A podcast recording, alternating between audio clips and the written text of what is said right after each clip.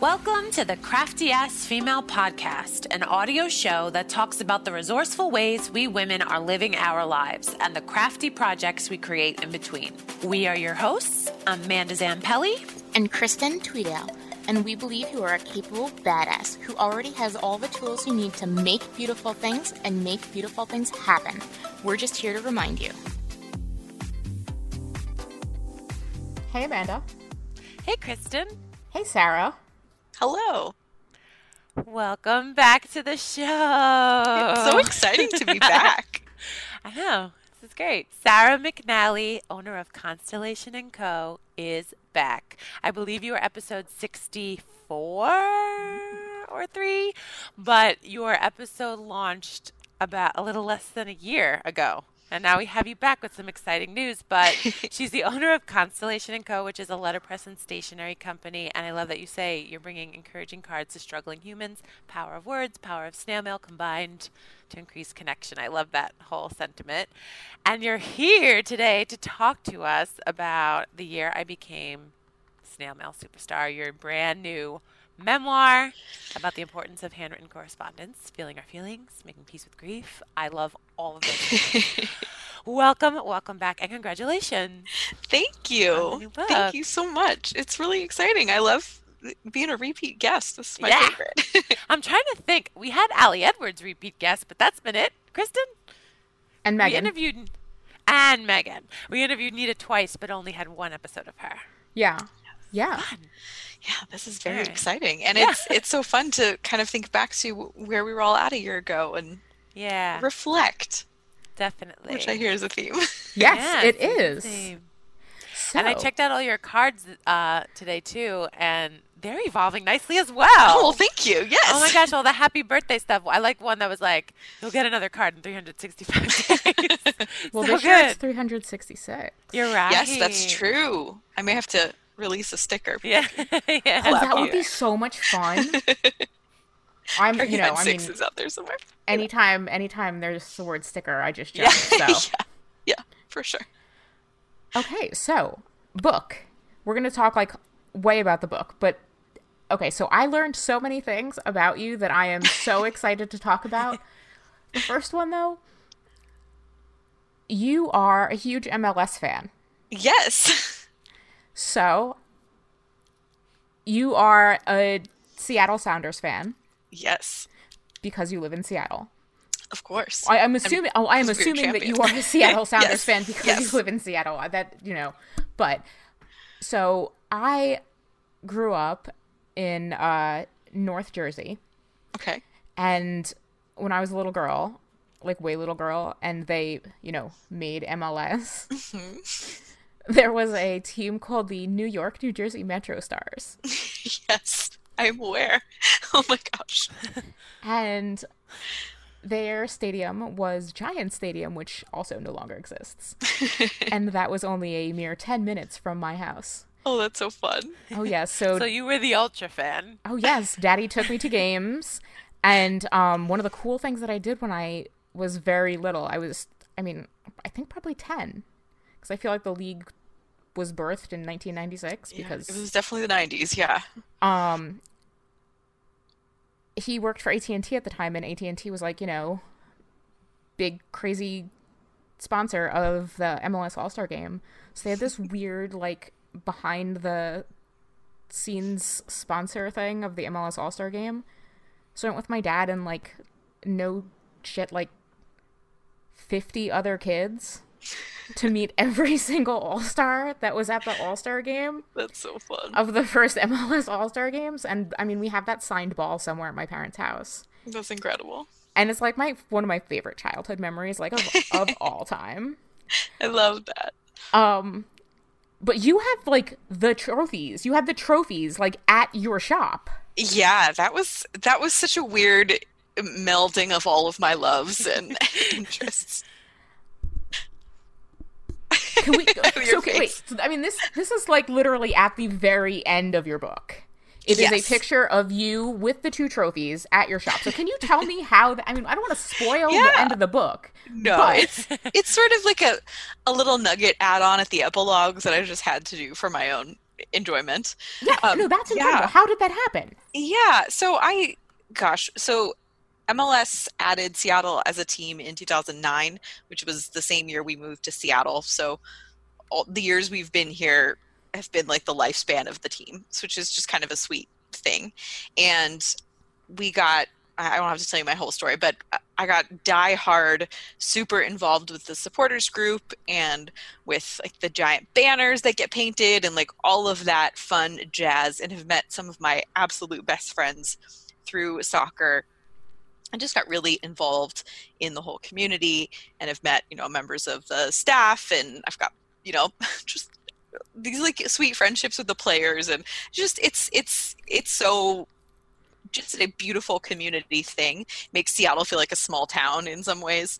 And so for that when we won our second championship this past year which was just very exciting at home in our stadium got to have my husband and my kid there like just huge celebration incredible shortly thereafter, a member of the front office for the team emailed me and just asked, "Hey, would you be interested in us bringing the trophies to your shop and people can come and visit them and take pictures and hang out. And it was one of the, the sweetest yeah. I have in life of just this like incredible, you know, my friends, our community coming together, our city celebrating this big this big milestone, this achievement, and then just that the team wanted to support my small business and and bring this event to literally the place that has meant so much to me. It just it was really special. So I was excited to share that in the book yeah, I feel like that really like capitalizes um superstar on like snail mail superstar and that is I think I I really enjoyed reading your book. Thank there you. were so many things in it that were just so genuine and so heartbreaking, but also joyful and just made me relate so much and I'm I'm first off I'm thankful that you wrote it. Thank you. You're very welcome. But can you talk to us about why you wanted to write the book? And then we'll talk a little bit about the process. But you've been writing snail mail for a long time. We talked about that yes. on on last show. So what made you want to put this into what could be the complete opposite of a postcard. this is very true. I think some of the reason why I write snail mail is because I always have something to say. I always have this overabundance of words and thoughts, and I just gotta, I gotta get them out. I gotta, I write a journal, I send snail mail, I write letters. I, you know, I, I have always have something I'm thinking about, something to say. But more than anything, 2018 that same year I started my YouTube channel and sort of called myself Snail Mail Superstar was hands down the worst year of my life. And there was this unbelievable both andness of my life where I was diving back into all these things that I really loved and getting to know my family and connecting with parts of myself that I, I didn't I didn't think were valuable but also going through grief and super struggling with my mental health and having a really hard time. And it was writing the book was like a, a life raft in a super difficult year. And I had all of these griefs triggered from all the way back, way back when to something super fresh. And it just, writing about it made it all feel like there could be some purpose to the hurt. There could be something to gain from it, something learned, something um, shared. And with my greeting cards, the goal has always been to help people feel less alone.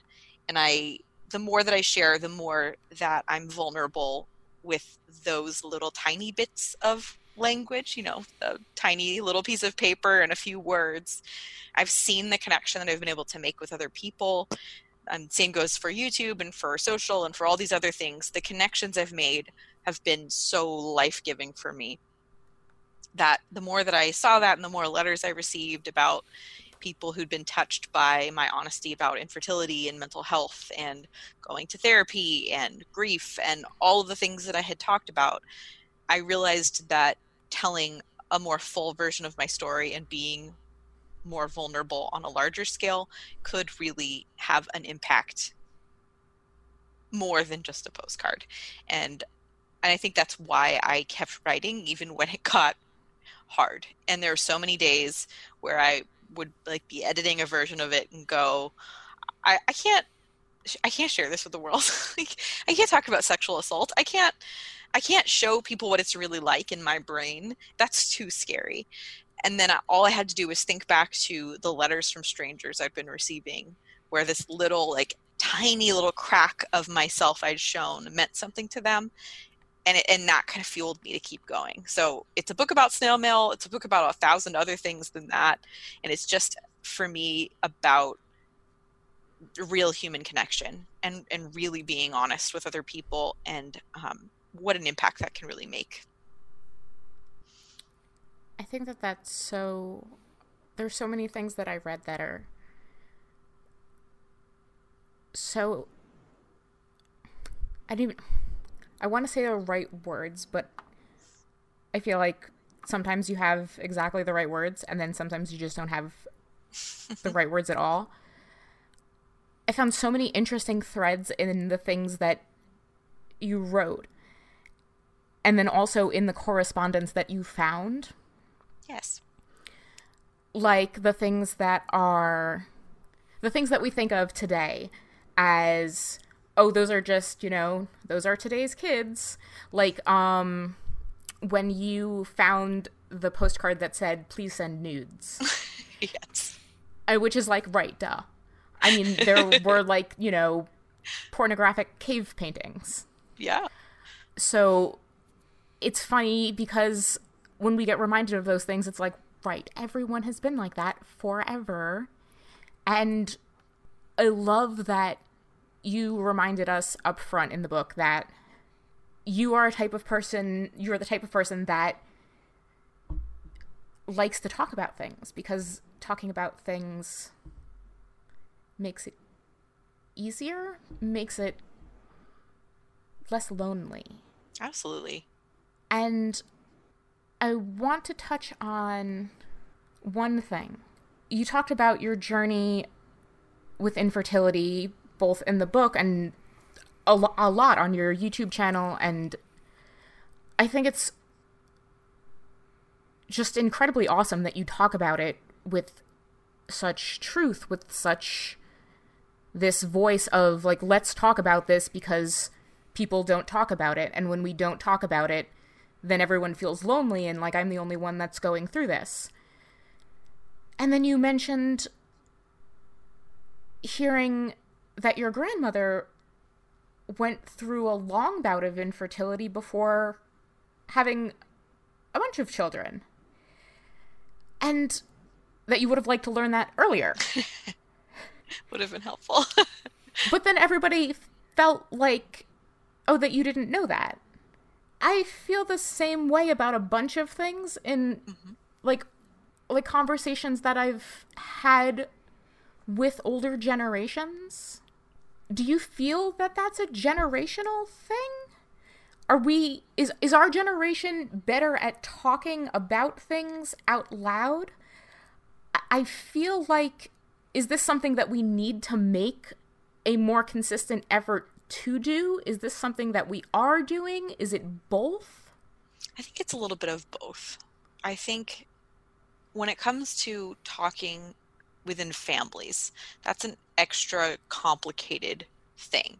And I've thought a lot about my my mom and my grandma and my aunts not feeling like they wanted to talk to me about infertility because there's a, a level of pain there that they still experience and it's difficult to know how to how to start that conversation how to have that conversation i think family is hard um, i think that there's an element of our generation that feels more comfortable talking about hard things because we have places like Twitter and Instagram and YouTube and podcasts where we can be really honest, but at an arm's length.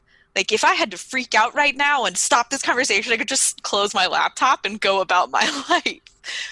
but if someone was in the room with me, it would be more difficult. So I think there's something beautiful about the ability to be really honest and to connect with people all over the world and far away, but in a way that feels less overwhelming, especially to my anxiety. But I, I, I think there is a generational issue too about we don't talk about things that are distasteful.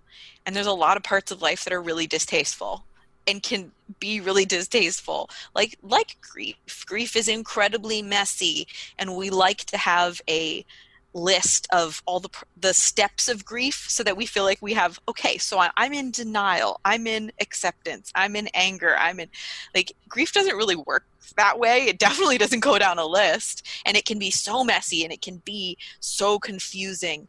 So i think historically when we had so little control over our our health and mental health and we were as people just trying to get through the day and survive. And I, i've been watching the tv show dickinson. So good. it's so incredibly good. I'm enjoying it so much. But one of the things that came up that i had never thought about was um, like fear of death in childbirth. Yes. And um, that the character Sue had just had a, a sister die. And of course, because I'm me, I went and found a nonfiction book about Emily Dickinson's life. And uh, I've been listening to that. And it, it actually underscores that a lot and talks a lot about how it was terrifying for women to get married because for so many women, getting married meant getting pregnant, which meant death. And when that was your everyday reality, and we had children die. There was just not that that doesn't still happen because of course that it can and it does but when everyday life was so terrifying because you could die at any turn you could catch you know you could catch the fever you could like there's just so many things that could go wrong. I don't think people felt comfortable having conversations about it because it was so much a part of their daily life that like if you had to go through it you had to but like let's not bring that on ourselves but I think as that's kind of trickled down to us and our generation, we have all of these things where we're like, gosh, I never knew that my family dealt with mental health struggles or infertility or these other things where we just feel so weird and broken and alone if our lives aren't turning out perfect the way that our parents set out to give us everything. And, you know, right, wrong, or indifferent, I think we all parent the best that we can. We all try the best we can with our families. I think there's just, it's complicated. And there are a lot of things in my book that I realized as I self published it, like things that I I could really have told my sister face to face, but instead of doing that, wrote them in my book and handed it to her. like, I hope that she likes it, but she'll never tell me. I will never hear it from her because families are just complicated. And I don't know that we can solve that. I think that's a really great point. I think it is like because survival is important and boundaries are important and when you are living with people you can't necessarily have all of those things all of the time. You can't, you know, say, "Hey, I feel this way and this way and this way and this way and this way," and then also sit across from that person at the breakfast table or lunch table or dinner table or sleep in the same bed as that person or you know be that person's parent. It's hard. And you know sometimes you have people who have been through whatever they've been through and they can't be the type of person that you need for whatever mm-hmm. it is that you need that's why I love therapy. Me too. Exactly. That's why you need a professional to be like which yeah, also generational issue, but sure. Sure. Yeah. And I think that's definitely changing. And I, I'm really pleased to see so many more people be willing to at least give it a try. And I right. think there's a huge privilege aspect to that at this point too. It's not cheap. Not everybody has insurance. Not all insurance covers it. And it, I, I think it's probably the most like progressive thing I could possibly like stand for in my life is like I think therapy is for everyone and should be accessible for everyone. Period. Yeah. Um, and I'm I'm hopeful that someday that will be true. Um, but at least I, can, I have seen I have seen so much progress when it comes to the stigma being lifted from going to therapy and, and dealing with your demons. I think it's I, I think that's a definitely something we're making progress on. I feel that way too. Yeah, and I and it's I feel like you can finally say like there's there's not you're not broken if you're going to therapy, you know? You can go to therapy if something happened in your life that you're just not having you can't get through on your own. Mm-hmm. And who isn't having trouble in their life with something that they can't get through on their own? Yeah, I mean, I think it was probably middle school, maybe high school when they first gave that like you know it's a, it's like a checklist where you know are two of these major things happening did, did one or two of these major things happen to you this year uh death of a loved one. Did you lose your job? Did someone close to you lose their job? Or did you know a couple of these non-major things? And i looked at this list and i was like this is literally every single person on the entire planet. Yeah. right. Yeah. And so like every single person on the entire planet should be in therapy? Okay. Yeah. Sounds good. Sounds logically sound. Yeah, yeah. If, if everybody needs to have like a doctor to go see a physical every year, everybody should go to get, you know, their teeth cleaned, then sure, everybody maybe needs a mental health checkup. Yeah. yeah. If we need to go if, to the gynecologist, nothing, yeah. Like, I, oh, absolutely. If nothing else, it can revolutionize how we communicate with other people and how we relate to the people in our life.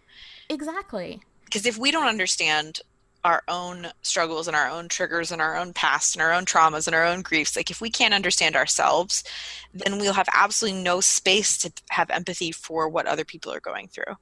And that's something that i've really recognized is that the more that i get to know myself the more empathy that i that i've gained. And it, it doesn't make me more self-centered. It just makes me like see myself with a layer of kindness that i didn't used to have. And that helps me see other people that same way. Yes.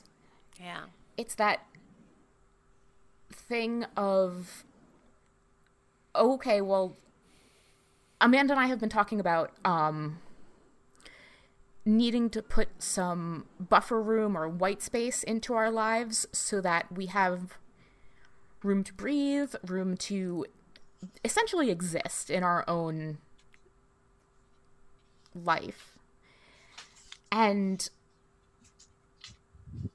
it starts with boundaries, it starts with that willingness to believe that you are worth that boundary in the first place.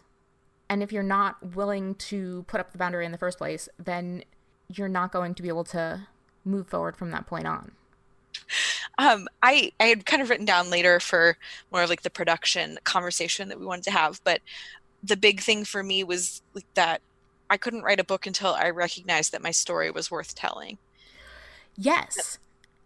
This it's huge. It's it's everything. And that was one of the things you you you specifically stopped and wrote in your book and it's such a big moment when you stop and say, "Oh, you know what? My story is worth telling."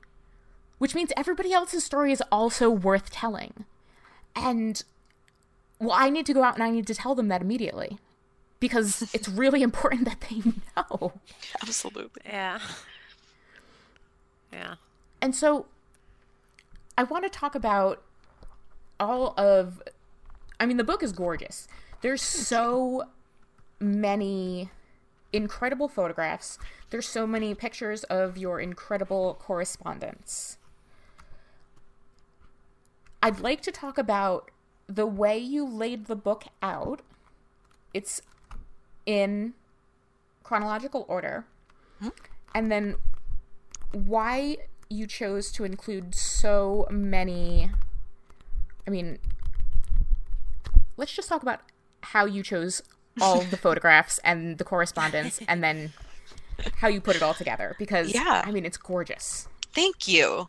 Yeah, I I started adding photos after the text was totally finished, and that was really important to me because as a designer, like I, I come from a graphic design background, I have a degree in graphic design. I'm I'm a designer for a living.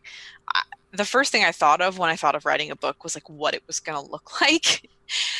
and then as I wrote the book, I went on my very a totally separate journey from that and wrote about things that I just did not think I would write about. And so when it came time to finish the book up and do the design and include photographs, knowing what I'd written and keeping that in mind, I looked at everything that I had so differently. So all the photos of my family, I looked at them very differently for meaning and for context and looked at my correspondence differently and all these things I knew that I wanted to include. I didn't just go through and pick out like here are some pretty photos and I'm going to write about them. I wanted the the photos and the the postcards and the letters to tell their own little story and to kind of show not tell certain things that that may have been hinted at in the book but that, that are just harder to harder to figure out how to express. Um, so it just it meant a lot to me because i have this incredibly large beautiful vintage postcard collection to show them off to share them. But then also to go through all of my old papers which is its own adventure in weird memory and trauma and all of that. But just to go through everything, to read everything, and then to kind of rediscover that what I'd been writing about was like if I was trying to make a court case, like I had evidential proof of these people that loved me and the connection that we had. Because of course I'd read all of these like letters and postcards. I knew all of these things, but once I had kind of made made my way through what I wanted to say in the book, it was just a really beautiful experience to to reread everything and to kind of find like here's here's what I can share that will really underscore exactly what I wanted to say. And I love how mo- many of the letters specifically are incredibly mundane. Like they're just so boring. And I hear that a lot from people when it comes to snail mail. Like I don't have anything interesting to share. I don't have any like big thoughts to put in a letter and all of my favorite letters are these like mundane ridiculous letters like one from my grandma where she talks at length for like three different cards about how her dentures broke. But she's just so funny and so like wonderful and my life and her life meant so much to each other that we could tell each other stupid mundane things and i'd still feel that love. And i think that's a good reminder that we don't have to we don't have to be Alexander Hamilton when we sit down to write a letter. Like we can just be us and just write about whatever stupid things are going on in our life. And that like moment of connection and intention and focus on one person to send them a letter is enough love to carry the whole thing through. I think that's really important. You're just talking to, you know, your person. Yeah. My grandma is my pen pal too. I'm very, I'm just having a quiet week, but like, I love listening to you. I don't know. I don't feel very talkative, that, but like you're just hitting everything on the head. I'm like, hmm, hmm, hmm. but my gra- I, I identified with you with that with my grandma. I wonder if a lot of people have their grandmas because she does, they don't have social media. At least yeah. mine doesn't. Most of so yeah. like that is their media kind of. Yeah. The way we keep in touch. She's far away, so Absolutely. I identified with that. And, it's true. And now that both of my grandmothers are gone, those connections that I had with them, like those things I can hold in my hand, are so much more important to me. And I'm so grateful that I saved everything. I'm a total pack rat, especially with paper. I save everything, everything, everything, everything. And I've criticized myself a thousand times over the years. But then sitting down to write the book, I realized that like even if I don't pull them out every year, having those things to go back to after someone is gone or just even as time passes is so important. And i liked being like an archaeologist in my own life like digging through and finding things and bringing them to the surface. It meant a lot. I love that. And the book is kind of that bound. Yeah. right? basically. Absolutely. Yeah a little bit of your memory keeping. I guess that's what a memoir is. We do it in albums and bits and pieces but absolutely and whether one person reads it, you, or however many people read it, like it's still worth spending the time on. Like it's it's worth that time for for reflection, for like keeping things, for you know. I, I wrote a book because I wanted to write a book and because I needed to write a book. And everyone who's read it so far and will read it in the future is like icing on the cake. Like that's that's a the beautiful impact that doing something publicly can have. But it if I had tried to write a book for other people, this is certainly not the book, and I probably wouldn't have finished it. right. Where can people find it? at our at my website there are print copies still available that you can order on my site and it's also on amazon for kindle and devices Cool. which is if you if you want to you know be digital that's not my Yeah. preferred method but it's right. well that's not even true i read a lot of books digitally like audiobooks and kindle books because i read so much that i can't store all the books and i can't like afford all the beautiful hardbound volumes i'd like so i shouldn't i shouldn't be snotty about paper versions but paper. i know but paper yeah. Very cool. And it's so pretty. Thank you. And I worked really hard to make sure that the Kindle version had every single photograph that was in the paper version. So, depending on your device, they may be in black and white, but they're still all very like readable and seeable and enjoyable. And that was my New Year's Eve this year. I was like not feeling awesome. I was like just tired and exhausted from working like you know retail owning a shop around the holidays is just madness. So yeah new year's eve i spent literally 12 hours just making the paper version into the kindle version. And at the end of it my husband handed me a glass of champagne like right before midnight and was like congratulations you're an Aw, author. It was yeah. like tears so Yeah. many tears. So being I you kind of talked about the process of like being in the middle of writing the book and now being on the other side of the book. How does that feel? it's great. It's it's really great, and I thought it would feel more surreal, but the beauty of self-publishing is that I remember every little step of the way, and I was part of every little step of the way. So I feel, I feel like I can call myself an author and like feel like a little bit of a badass and like own that and be bold in that because I did it and I could have given up and I could have like freaked out so many steps along the way, but I saw it through and I made it happen. And um, part of the reason that I decided to self-publish was because the interactions that I was having with you know, publishing world folks made it very clear that I was a dollar sign. And if I wasn't enough dollar signs, then it wasn't worth it. And that was so anti how I see the world. And just that like my story's worth telling, my story's worth writing, my story's worth reading, even if it doesn't make an exceptional amount of money for someone else.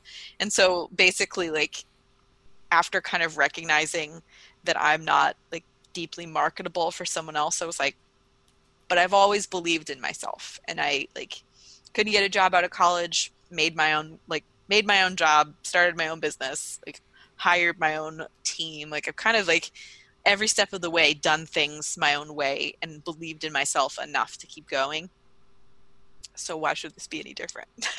so I actually really loved the self-publishing process and I got to work with a badass um, female editor who like is freelance and starting her own thing and like got to work really closely with her and I loved that experience and then got to be super incredibly over the top control freak about the design and the layout and what I included and how I did it. And like personally sat and typed every single page number on my typewriter and then scanned them and then edited them and then inserted them. Like no one would do that. No one but me. And I'm so glad that I got the chance to especially for my first book make it exactly what I wanted. Good for you, girl. it felt good. It feels good. Nice. How long did it take you from like I'm gonna write a book to like January 11th? It's out there in the world. Like how long did the whole thing take? it was like 18 months because I oh, started wow. in like, July of 2018 and then released in January 2020. A lot of starts and stops for sure. A lot of Yeah. all nighters. A lot of crazy. What am I doing with my life moments? But it happened, and I've already job. started writing the next one. So apparently, I didn't hate the process. Is it like a continuation of this or something totally different? It's a little bit. It's definitely similar in style, but instead of talking about like, grief, primarily grief and um, and and mental health, it's more about like growth and putting down roots and like the next sort of the next chapter in what has been going on in my life and more of the stories that I've wanted to tell that connect in a different way. So it's That's so exciting. probably be a lot longer than 18 months, honestly, because my life is a little crazy right now. But then again, once I get in a wild hair to like spend a lot of nights writing, who knows? We'll have to see. Wow. Nighttime is your productivity time? I just, uh, uh, yes, I've always been a bit of a night owl, and and then also I, I can't work at my shop because there's a thousand Right. distractions and things are crazy, and I have a five year old who's super rambunctious, and a dog, and a cat, and houseplants, and a husband, and like you know, life is just the way that life is. So when it gets really quiet in my house and there's like no distractions, that's when it's easier for me to write. But then again, I wrote a lot of this like in the car. I'd like get an idea and I'd like pull over and like type some things out, Yeah. driving, and um, I, I that's how I accomplished writing. It was just writing every time something came to me. I would write it down and eventually figure out how to put it together. Very interesting. I would have loved to like go and like stay in a lighthouse. Yeah. you know, spend That's six how we all pictured, Like yeah. that's how I picture myself being an author, but in reality, I'm like like breathing heavily and like pulled over on the side of the road, like On your way to do something else. on else. my way exactly on my way to get groceries or whatever. So that's actual life. Yeah. I think it's I've- super important to talk about that too, though. Yeah. Absolutely. I've heard Elizabeth Gilbert say to talk about genius in the way that it isn't you, it's something that comes to you, and how like a famous author in the past used to feel like she'd have she'd get the idea and have to run to the house to get a pen, like she was afraid it was going to leave her before she got to Yeah. where she's going to go. So I I always related to that same thing. Yeah. Like, I have moments of that, but then I also have recognized that a lot of what I wrote I've been working on in the back of my head for a long time, which is why I started to like pull in journal entries and like read old notebooks and like kind of revisit things that I had already written and all that stuff because all of these ideas in order to actually express them, I have had to work on them for years. and I think it helped me to see that this was just the culmination of a lot of time and a lot of growth and a lot of life and not just like something I pulled out of the air because I think we all kind of sell sell ourselves short on the fact that even if we're not working we're always like something's always percolating right. Uh, we have to like take the time to like set it down on paper or like let it come out of us but Yeah. as creative people i think we're always we're always humming with something Right. In our bite sized book club, we're so on this topic. Like, this podcast is so funny because it does that. Like, it doubles up on themes, then we don't plan it. And, like, it's really weird. But, like, exactly what you just said. Like, the big dream was the book.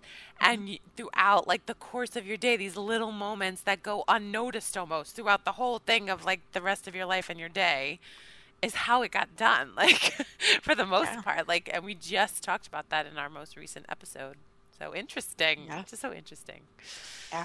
I think a lot of us have an idea of what creativity should look like or productivity or like what our life should look like and then reality is just something totally other and when we can like embrace that and re- recognize that while it would be ideal to have six weeks to sit down and write a book like the six minutes that we take are still six minutes more than we would have taken if we were waiting for the eventuality of the perfect time Yeah.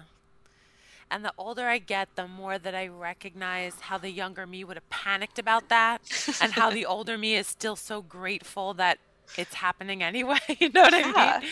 Yeah. So like, yeah, it's like, oh, I, all these things are going on, and I feel a little harried in it, but I'm generally doing okay. Like you have something to compare it to. But as like your younger self would have been like, it's not going the way I want. Like I don't know, a little temper tantrum, but sure it's better now. I still throw those, you know. Yeah. you have them sometimes, and then you Not as past them. frequent, right. Exactly. Yes. They don't last as long and not as Exactly. frequent, but they happen. You're right. You're right. Humans, Yeah, man. now you know what to give yourself when you have your temper tantrums. yes. Usually a glass of red wine. Usually Yeah. helps. Piece of chocolate. Yeah.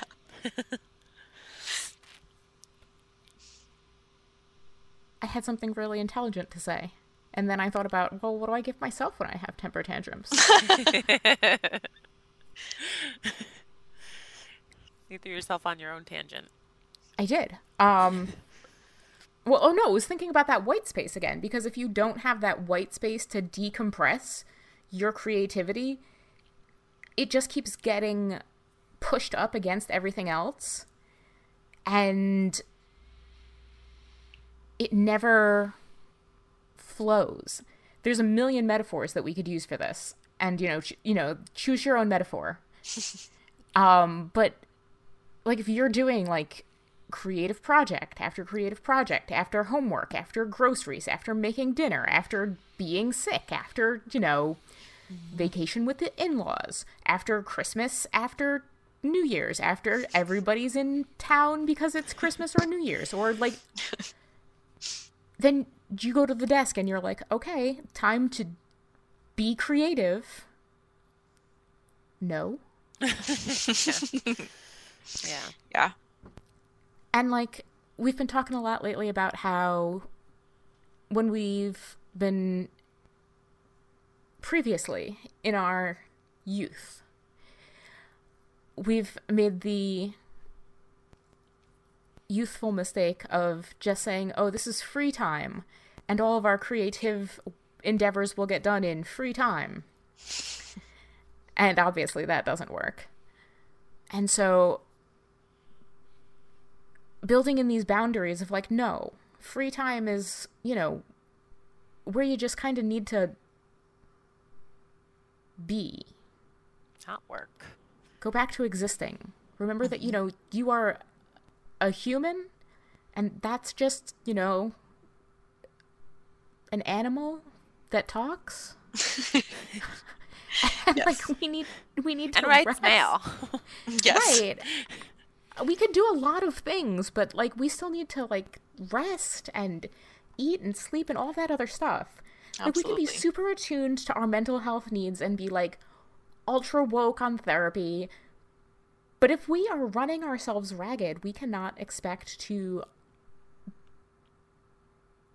honestly do anything, let alone be creative. Mm-hmm.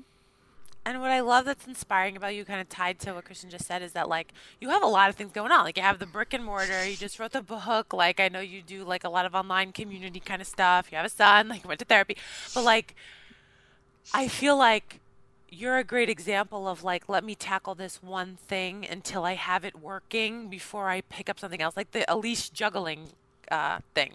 Kristen. Yeah. Like you can't like when you really watch a juggler, they are just focusing on one ball at a time, but they're all kind of moving and they don't catch the other one until they've handled the one. You know, it's happening you fast, can't hold like, three plates. Right.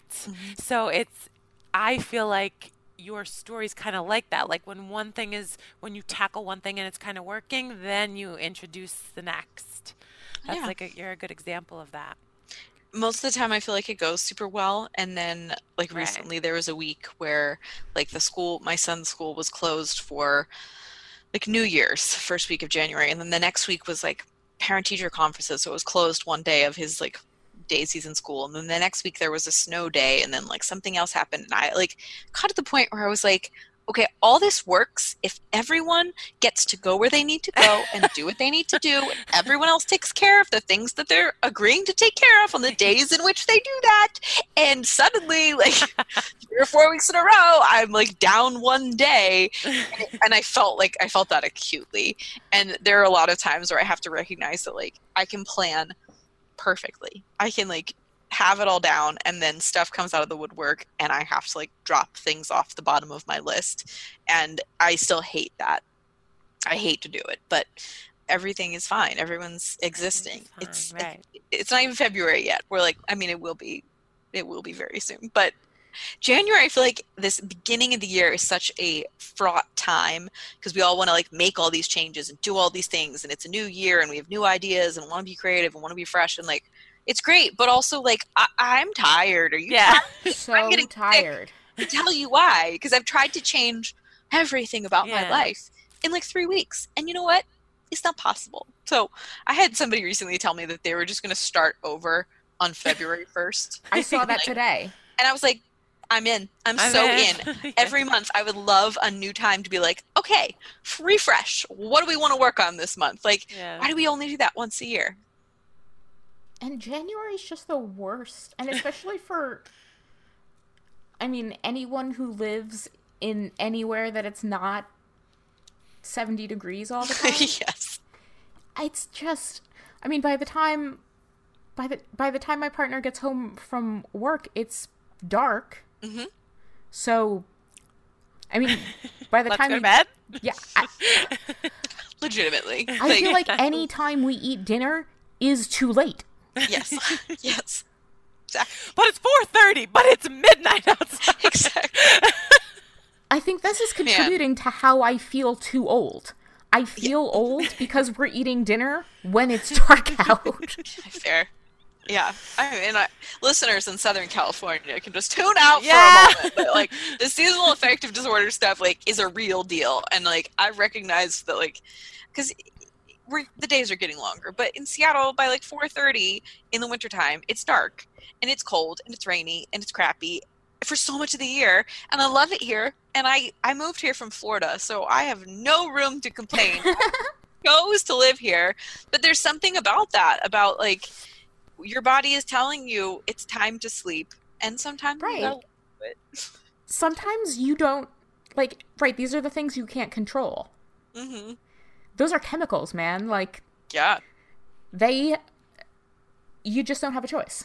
absolutely and i think that there's like i love this season this like end of winter beginning of spring season because i have that like expectant heart of like i know summer is eventually coming i know daffodils are going to start blooming soon, which is my favorite thing. I wrote about it in the book, and like, there's so many things that are still to come that are hopeful, and I I try to hang on to that because yeah, after Christmas, man, I I I crash hard, and some of some of that is why I chose like January 11th to release my book. It was my birthday, so it felt like it felt like a good day, but also just between New Year's and my birthday, you know, new age, new year, I feel this like incredible push to like make everything different.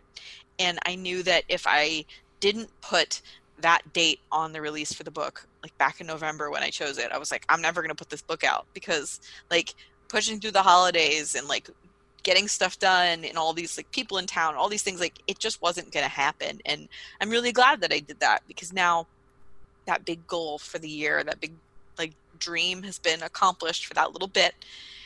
And it's given me a little bit of space to breathe and to like, okay, what do I want to do next? And I've been trying to like block out schedule spaces in my week, like my Thursday for like making YouTube videos for an entire day, for like just doing like dumb watercolor paintings that I feel like doing for an entire day. And that feels so over the top luxurious, but is exactly that kind of white space that I need if I'm going to do a new creative project anytime soon. So I've been trying to like reward myself with a little bit of extra space and time. Because yeah, it uh, any big project like that, there's like a it's like the feeling of a kid after Christmas or like the feeling like after a wedding or like this like major like drop off a cliff and it kind of took me by surprise, but I definitely it hit me of like I, I did I accomplished this bucket list thing, and now why do I feel so bummed out? And it's just like, yeah, it was a lot of work, and it's sometimes it can feel cathartic and wonderful and amazing to accomplish something, but also, yeah, you can fall off a cliff afterwards. So any encouragement to anybody who feels like that after doing something they've always wanted to do, or you know, coming home from a trip or any of that, like give yourself some space to feel whatever those feelings are. They're legitimate. yeah. Definitely. Thanks for sharing that. Yeah. I don't think we hear that enough. Yeah, I think that's a really important thing to talk about is like you get all of those endorphins. I think that that both the the trip and the kid at Christmas are such good metaphors for it because it's like okay, okay, okay, okay, okay, this thing is great and it's awesome and it's happening and it's like oh, okay. Now what? And then it's like blank. Okay. Yeah, we all get there, different times. It's. Totally. I I think I've I've been trying to recognize that I'm not going to always be able to guess when my you know my my mental status is going to be like in a weird place i'm not always going to be able to predict but i should over time be able to more often recognize how to protect myself from totally falling off a cliff and that doesn't mean not feeling the feelings but maybe not letting myself plan 100,000 things directly after something like that so that I feel like I have to do everything and can't take a few days to like either get sick, which usually happens, or just like be exhausted, which is okay. So I just, yeah, been trying to have a longer memory when it comes to my own self and be kind of a student of my own mind and try to like keep track of that stuff so when it comes up it's not so much of a surprise and i don't feel like such a failure for needing a little space and time Absolutely. Okay. So this season's theme is all about reflection, and we've been talking about reflection all episode long. But I'd love to know if there are any specific ways that you bring reflection into your personal life or into a creative practice that you have. Yes. So I um, talked a little bit about like the schedule blocking. That's been helping me a ton.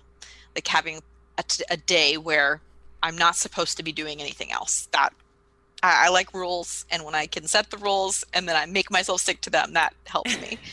um, but actually, in November, I went to Amsterdam for the first time and visited some friends, and it was like incredibly magical, as it just is.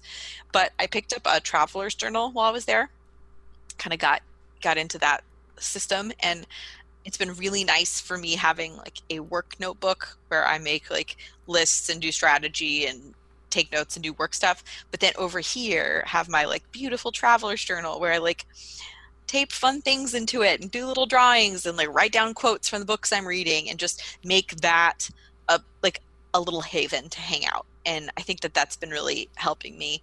I always like prided myself on having just one notebook where i did everything in my life in it. Like i felt like really like i don't know weird weirdly like prideful about that. Yeah. um but it's been so nice lately to to separate those two things. And i've also been um, trying to work i work from home a lot but i've been trying to work from home at the desk that's downstairs. So when i'm up here in my life area it's different than when i'm like going downstairs to do work and kind of just like separate my brain that way. And i think that's allowed me that space and time to for reflection especially with the traveler's journal of like how am i feeling? What am i reading? Why am i enjoying it? What am i how am i doing? And to like just build in spaces and places to put my like brain in that space. Do you ever share that on social, like what it looks like inside, or that's just for you?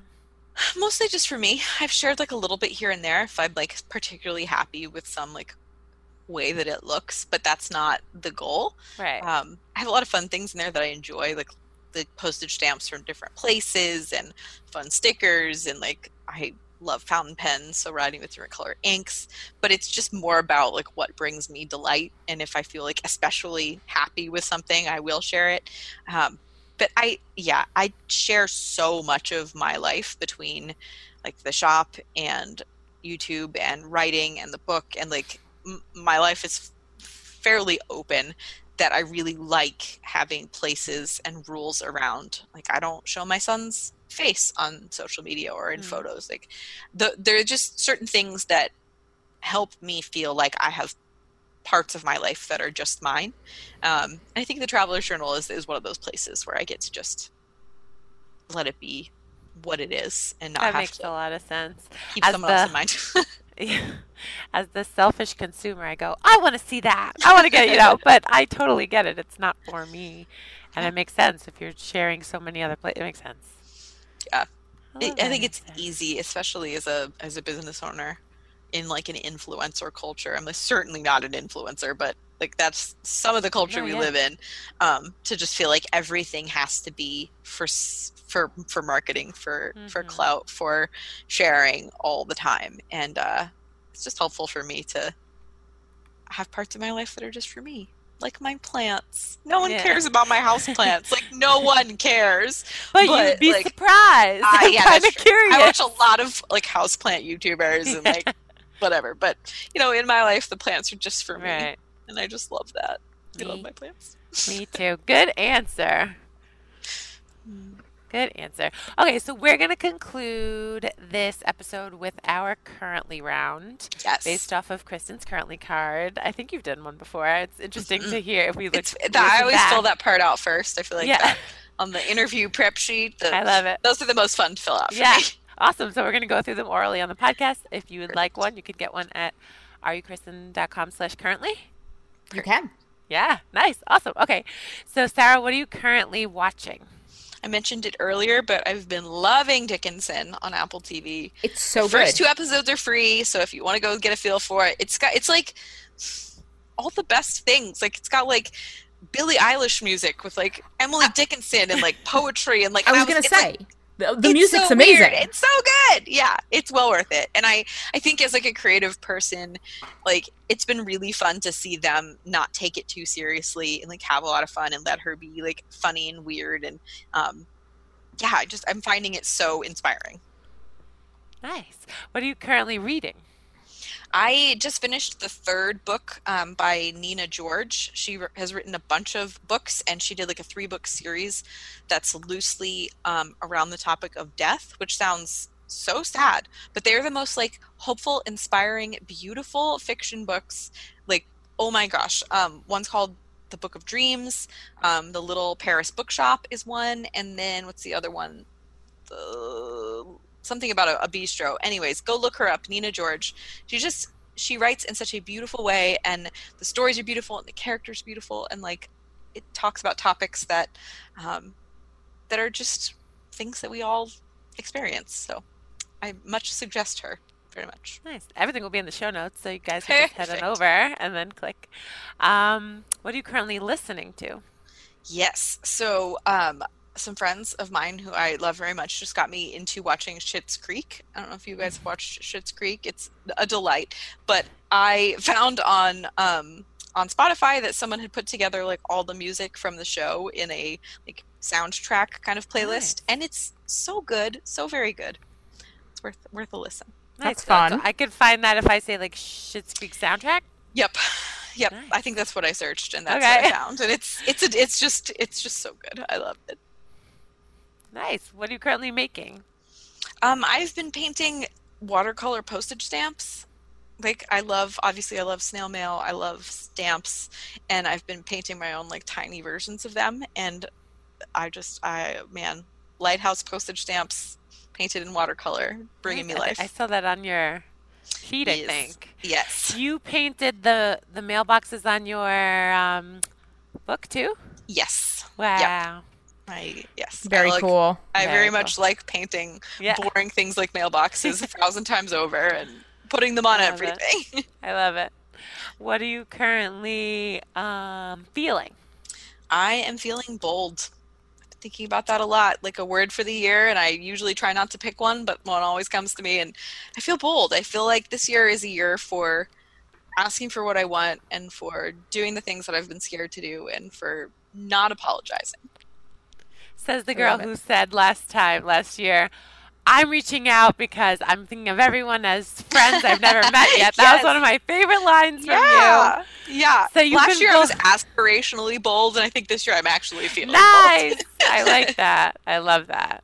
I love it. What are you currently planning? I am planning a bit of a pivot for um, my business this year and not totally ready to share all the details on that. But anyone else is working on changing things up, I'm with you in that. And it's scary, but it's part of that bold thing. Ready to do some things differently. Do you watch Friends? I do, yes, yes. Pivot! couch, Pivot! I'm gonna. We literally, my husband and I moved a couch down a flight of stairs in our house recently, and we just like could not stop laughing. We just kept screaming pivot. I'm gonna send you uh, a GIF or something in an email Perfect. just to keep you on target with the I love pivot. I love it. Okay, and lastly, what are you currently loving? I'm loving this interview, but Me too. it's not my currently I round. just am loving my plants. I'm such a total nerd, total like cat lady turned plant lady.